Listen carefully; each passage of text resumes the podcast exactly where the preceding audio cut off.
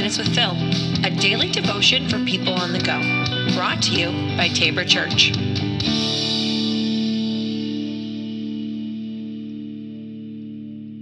Welcome back to the podcast. This is 5 Minutes with Phil. If you were to ask people what the season of Lent is all about, they would be probably talking to you about giving something up. But today we're not going to be talking about giving something up.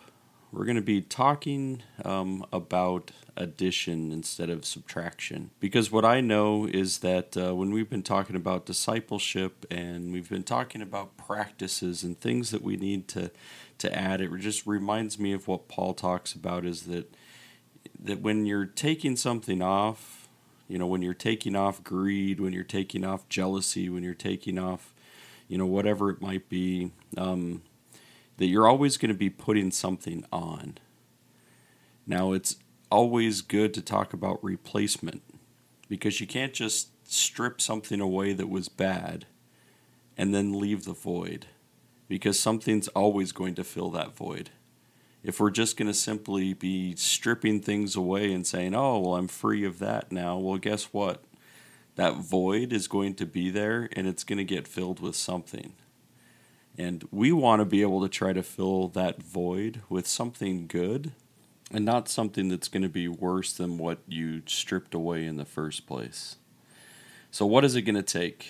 We talk about spiritual disciplines, and we're going to talk about Christian spiritual disciplines. There's all kind. I mean, spiritual discipline, if you look across the board, you'll find that Eastern religion has different disciplines, and pretty much every faith tradition that there is has some sort of spiritual disciplines to be able to put into practice.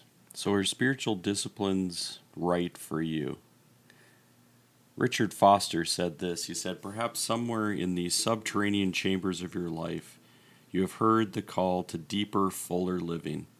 You have become weary of frothy experiences and shallow teaching.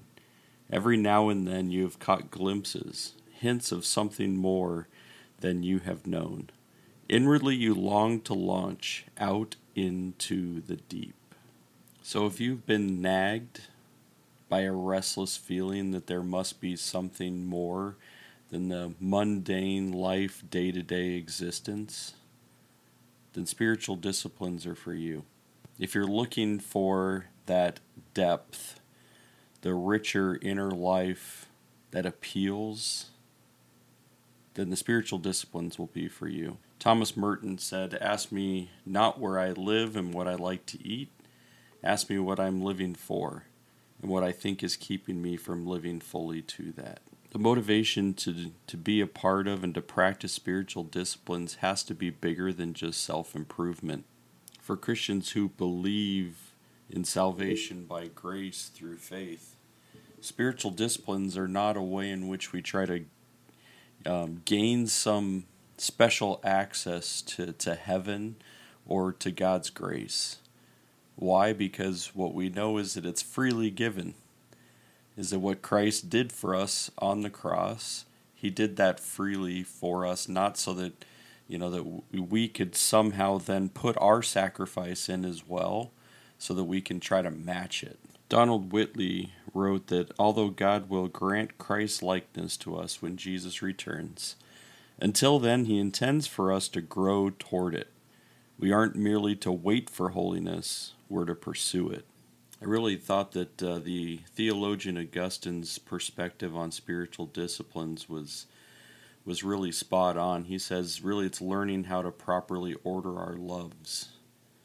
He says, but living a just and holy life requires one to be capable of an objective and impartial evaluation of things, to love things, that is to say, in the right order, so that you do not love what is not to be loved, or fail to love what is to be loved, or have a greater love for what should be loved less, or an equal love for things that should be loved less or more, or a lesser or greater love for things that should be loved equally. So practicing spiritual disciplines is aligning our loves with God's loves. Then we can learn to fill the void that's been left as we've stripped things away. We're going to spend the next couple of weeks talking about specific spiritual disciplines and how you can practice them. Until then, we'll see you tomorrow.